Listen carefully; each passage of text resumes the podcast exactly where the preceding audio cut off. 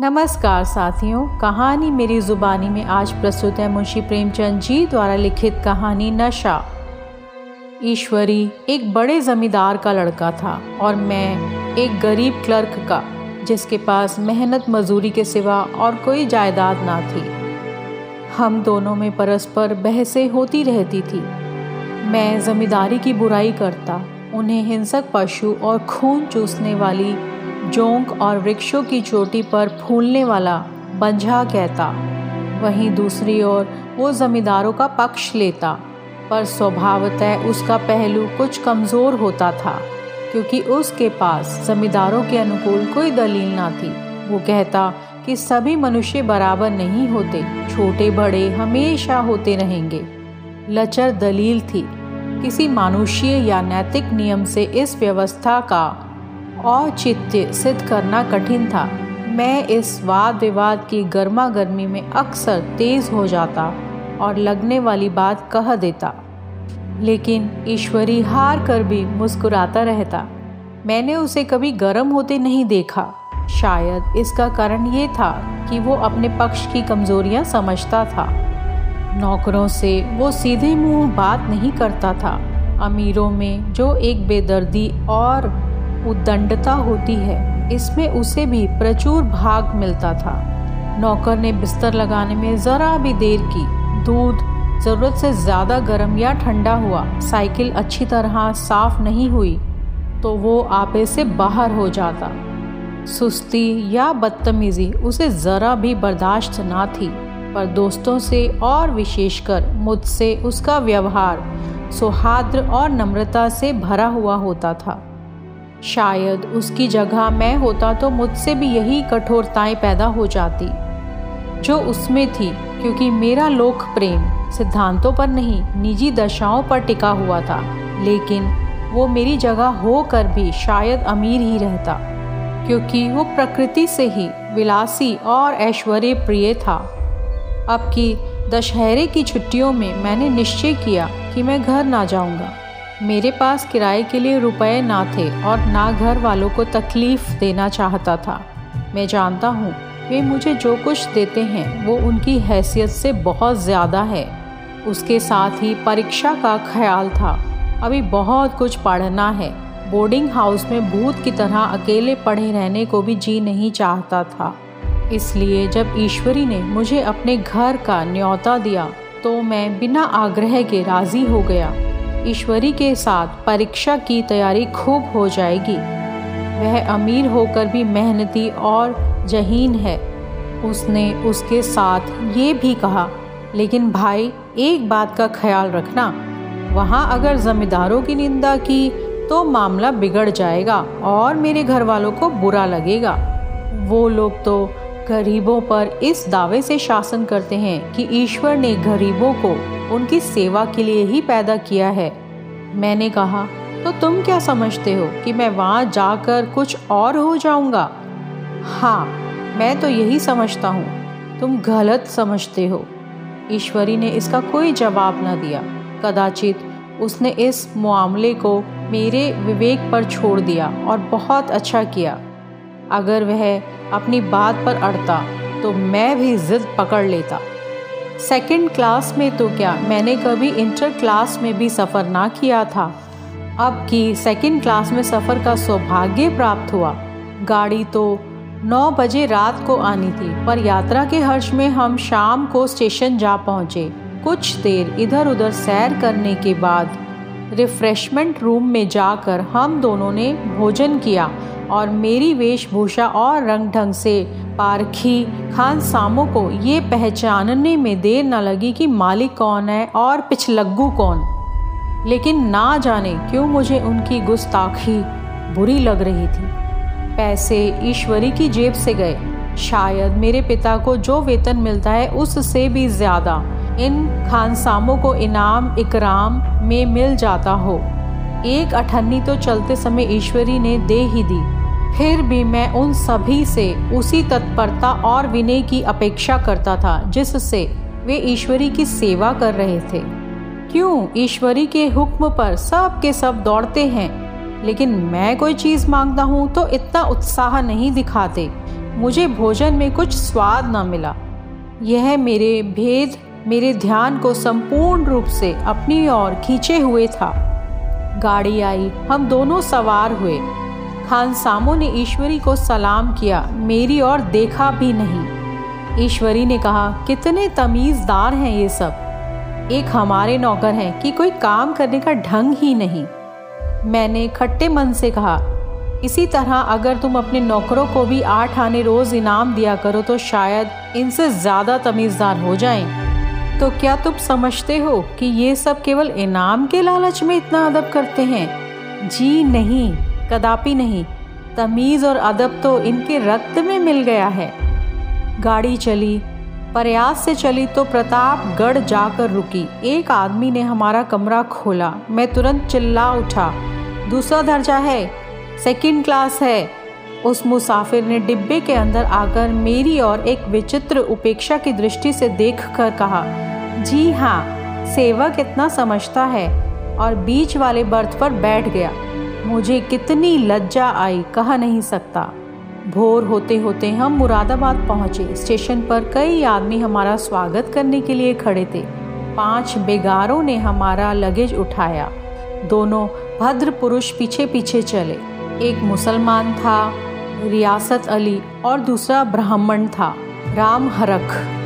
दोनों ने मेरी ओर परिचित नेत्रों से देखा। मानो कह रहे हो तुम कौवे होकर हंस के साथ कैसे? रियासत अली ने ईश्वरी से पूछा, ये बाबू साहब क्या आपके साथ पढ़ते हैं? ईश्वरी ने जवाब दिया हाँ साथ पढ़ते भी हैं और साथ रहते भी हैं। यो कहिए कि आप ही की बदौलत मैं इलाहाबाद पड़ा हुआ हूँ। नहीं तो कब का लखनऊ चला आया होता। अब कि मैं इन्हें घसीट ही लाया। इनके घर से तो कई तार आ चुके थे, मगर मैंने इनकारी जवाब दिलवा दिए। आखिरी तार तो बहुत अर्जेंट था, जिसकी फ़ीस चार आने प्रति शब्द है, पर यहाँ से उनका भी जवाब इनकारी ही था। दोनों सज्जनों ने मेरी और चकित नेत्रों से देखा। आतंकित हो जाने की चेष्टा करते जान पड़ते थे। रियासत अली ने अर्ध शंका के स्वर में कहा, लेकिन आप बड़े सादे लिबास में रहते हैं। ईश्वरी ने शंका निवारण की। महात्मा गांधी के भक्त हैं साहब। खद्दर के सिवा कुछ पहनते ही नहीं। पुराने सारे कपड़े जला डाले। यो कहो कि राजा हैं। ढाई लाख सालाना की रियासत है। पर आपकी सूरत देखो तो मालूम होता है, अभी अनाथ अनाथालय से पकड़ के लाए गए हों। राम हरख बोले, अमीरों का ऐसा स्वभाव तो बहुत कम देखने को मिलता है। कोई भाप ही नहीं सकता। रियासत अली ने समर्थन किया।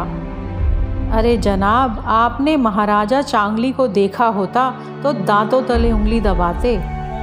एक गाढ़े की मिर्जई और चमरौधे जूते पहने बाजारों में घूमते थे। सुनते हैं एक बार बेगार में पकड़े गए थे और उन्हीं ने दस लाख से कॉलेज खोल दिया। मैं मन में कटा जा रहा था, पर ना जाने क्या बात थी। कि ये सफ़ेद झूठ उस वक्त मुझे हास्यास्पद ना जान पड़ा। उसके प्रत्येक वाक्य के साथ मानो मैं उस कल्पित वैभव के समीपतर आता जाता था। मैं घुड़सवार नहीं हूँ। हाँ लड़कपन में कई बार घोड़ों पर सवार हुआ हूँ। यहाँ देखा तो दो कलां रास घोड़े हमारे लिए तैयार खड़े थे। मेरी तो जान ही निकल गई। सवार हुआ, पर बोटियाँ काँप रही थी।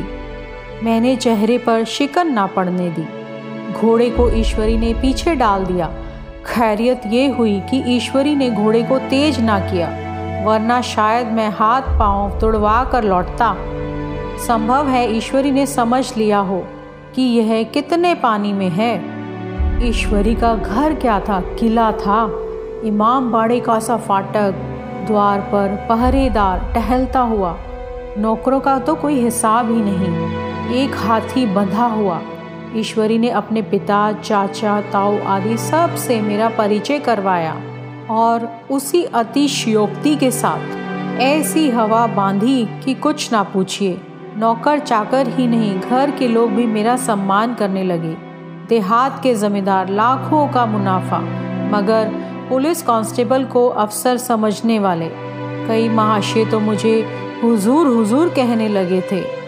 जब जरा एकांत हुआ तो मैंने ईश्वरी से कहा, तुम बड़े शैतान हो यार, मेरी मिट्टी क्यों पलीत कर रहे हो? ईश्वरी ने दृढ़ मुस्कान के साथ कहा, इन गधों के सामने यही चाल ज़रूरी थी, वरना सीधे मुँह बोलते भी नहीं।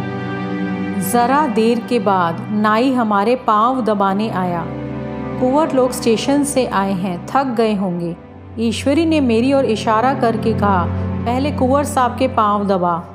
मैं चारपाई पर लेटा हुआ था। मेरे जीवन में ऐसा शायद ही कभी हुआ हो कि किसी ने मेरे पाँव दबाए हों। मैं इसे अमीरों के चोचले, रईसों का गधापन और बड़े आदमियों की मुठ मर्दी और जाने क्या क्या कहकर ईश्वरी का परिहास किया करता। और आज मैं पोतड़ों का रईस बनने का स्वांग भर रहा था। इतने में दस बज गए। पुरानी सभ्यता के लोग थे। नई रोशनी अभी केवल पहाड़ की चोटी तक पहुँच ही पाई थी कि अंदर से भोजन का बुलावा आया। हम स्नान करने चले। मैं हमेशा अपनी धोती खुद छांट लिया करता हूँ, मगर यहाँ मैंने ईश्वरी की ही भांति अपनी धोती भी छोड़ दी। इस वक्त मुझे अपने हाथों से अपनी धोती छाटते हुए शर्म आ रही थी। अंदर भोजन करने चले। हॉस्टल में तो जूते पहने मेज पर जा डटते थे, पर यहाँ पाँव धोना आवश्यक था। कहार पानी लिए खड़ा था। ईश्वरी ने पाँव बढ़ा दिए। कहार ने उसके पाँव धोए। मैंने भी पाँव बढ़ा दिए। कहार ने मेरे पाँव भी धोए।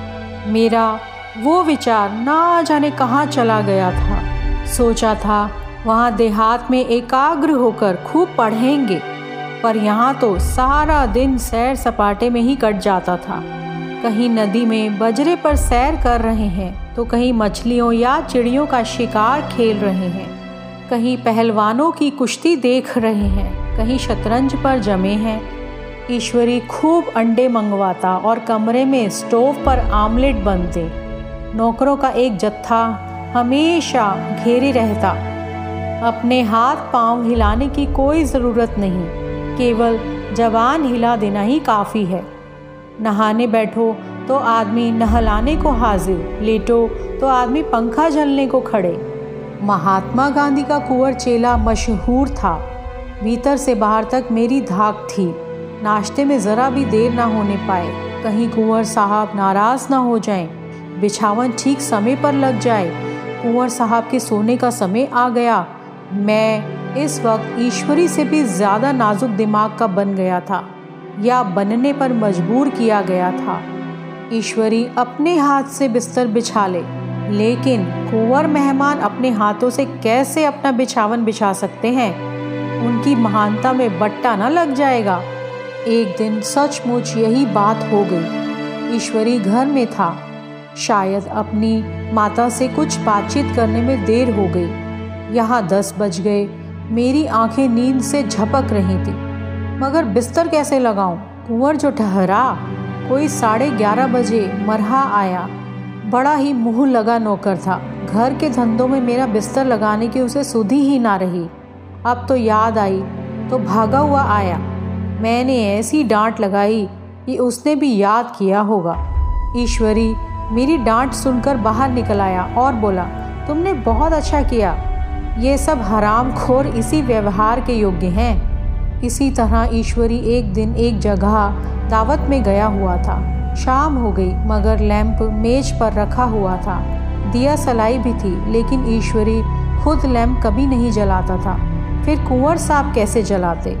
मैं झुंझला रहा था। समाचार पत्र आया, रखा हुआ था। जी उधर लगा हुआ था, मगर लैंप नदारद। दैवयोग से उसी वक्त मुंशी रियासत अली आ निकले। मैं उन्हीं पर उबल पड़ा। ऐसी फटकार लगाई कि बेचारा उल्लू हो गया। तुम लोगों को इतनी फ़िक्र भी नहीं कि लैम्प तो जलवा दो। मालूम नहीं ऐसे कामचोर आदमियों का यहाँ कैसे गुजर होता है। मेरे यहाँ तो घंटे भर निर्वाह ना हो। रियासत अली ने कांपते हुए हाथों से लैंप जला दिया। वहाँ एक ठाकुर अक्सर आया करता था। कुछ मन चला आदमी था। महात्मा गांधी का परम भक्त। वो मुझे महात्मा गांधी का चेला समझकर मेरा बड़ा लिहाज करता था। पर मुझसे कुछ पूछते तो मैं संकोच करता था।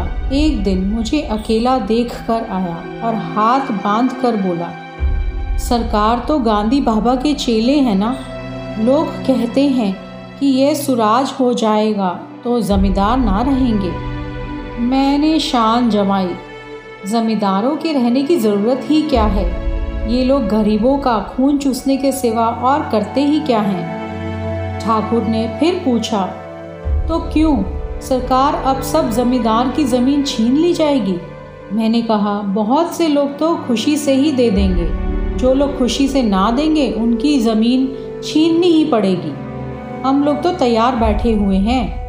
जो ही स्वराज्य हुआ, अपने इलाके आसामियों के नाम हिबा कर देंगे। मैं कुर्सी पर पाँव लटकाए बैठा था। ठाकुर मेरे पाँव दबाने लगा। फिर बोला, आजकल ज़मींदार लोग बड़ा जुल्म करते हैं सरकार। हमें भी हुजूर अपने इलाके में थोड़ी सी ज़मीन दे दें तो चलकर वहीं आपकी सेवा में रहें। मैंने कहा, अभी तो मेरा कोई अख्तियार ही नहीं है भाई। लेकिन जो ही अख्तियार मिला, मैं सबसे पहले तुम्हें बुलाऊँगा। तुम्हें मोटर ड्राइवरी सिखाकर अपना ड्राइवर बना लूँगा। सुना, उस दिन ठाकुर ने खूब भंग पी और अपनी स्त्री को खूब पीटा और गाँव महाजन से लड़ने पर तैयार हो गया। छुट्टी इस तरह तमाम हुई और हम फिर प्रयाग चले। गाँव के बहुत से लोग हम लोगों को पहुँचाने आए थे। ठाकुर तो हमारे साथ स्टेशन तक आया। मैंने भी अपना पार्ट खूब सफ़ाई से खेला और अपनी कुबेरो चित्त विनय और देवत्व की मुहर हरेक हृदय पर लगा दी थी। जी तो चाहता था हर एक नौकर को अच्छा इनाम दूँ, लेकिन वह सामर्थ्य ही कहाँ थी? वापसी टिकट था ही। केवल गाड़ी में बैठना था पर गाड़ी आई तो ठसा ठस भरी थी। दुर्गा पूजा की छुट्टियाँ भोग कर सभी लोग लौट रहे थे। सेकंड क्लास में तो तिल रखने की जगह नहीं। इंटरव्यू क्लास की हालत उससे भी बदतर। ये आखिरी गाड़ी थी। किसी तरह रुक ना सकते थे। बड़ी मुश्किल से तीसरे दर्जे में जगह मिली। हमारे ऐश्वर्य ने वहाँ अपना रंग जमा लिया था, मगर मुझे उसमें बैठना बुरा लग रहा था। आए थे आराम से लेटे लेटे जा रहे थे सिकुड़े हुए। पहलू बदलने की भी जगह ना थी। कई आदमी पढ़े लिखे थे। वे आपस में अंग्रेज़ी राज्य की तारीफ़ करते जा रहे थे। एक महाशय बोले, ऐसा न्याय तो किसी राज्य में नहीं देखा। छोटे, बड़े, सब बराबर। राजा भी किसी पर अन्याय करे तो अदालत उसकी गर्दन दबा देती है। दूसरे सज्जन ने समर्थन किया, अरे साहब, आप खुद बादशाह पर दावा कर सकते हैं। अदालत में बादशाह पर डिग्री हो जाती है। एक आदमी जिसकी पीठ पर गट्ठर बंधा हुआ था कलकत्ते जा रहा था। कहीं गठरी रखने की जगह ना मिलती थी। पीठ पर बांधे हुए था। इससे बेचैन होकर बार बार द्वार पर खड़ा हो जाता। मैं द्वार के पास ही बैठा हुआ था। उसका बार बार आकर मेरे मुँह को अपनी गठरी से रगड़ना मुझे बहुत बुरा लग रहा था। एक तो हवा यूँ ही कम थी, दूसरे उस गवार का आकर मेरे मुँह पर खड़ा हो जाना। मानो मेरा गला दबाना था। मैं कुछ देर तक जब्त किए बैठा। एकाएक मुझे क्रोध आ गया। मैंने उसे पकड़कर पीछे धकेल दिया और दो तमाचे ज़ोर ज़ोर से लगाए। उसने आँखें निकाल कर कहा, क्यों मारते हो बाबूजी? हमने भी किराया दिया है। मैंने उठकर दो तीन तमाचे और जड़ दिए।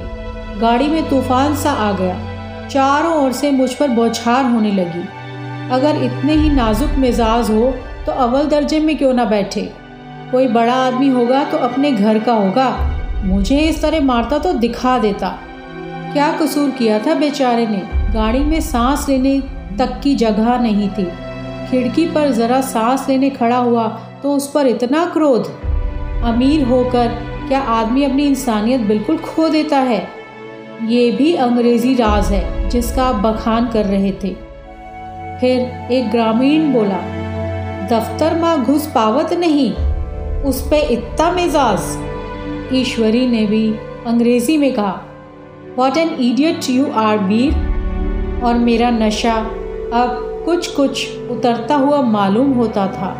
कहानी सुनने के लिए आपका धन्यवाद। आपका दिन शुभ हो।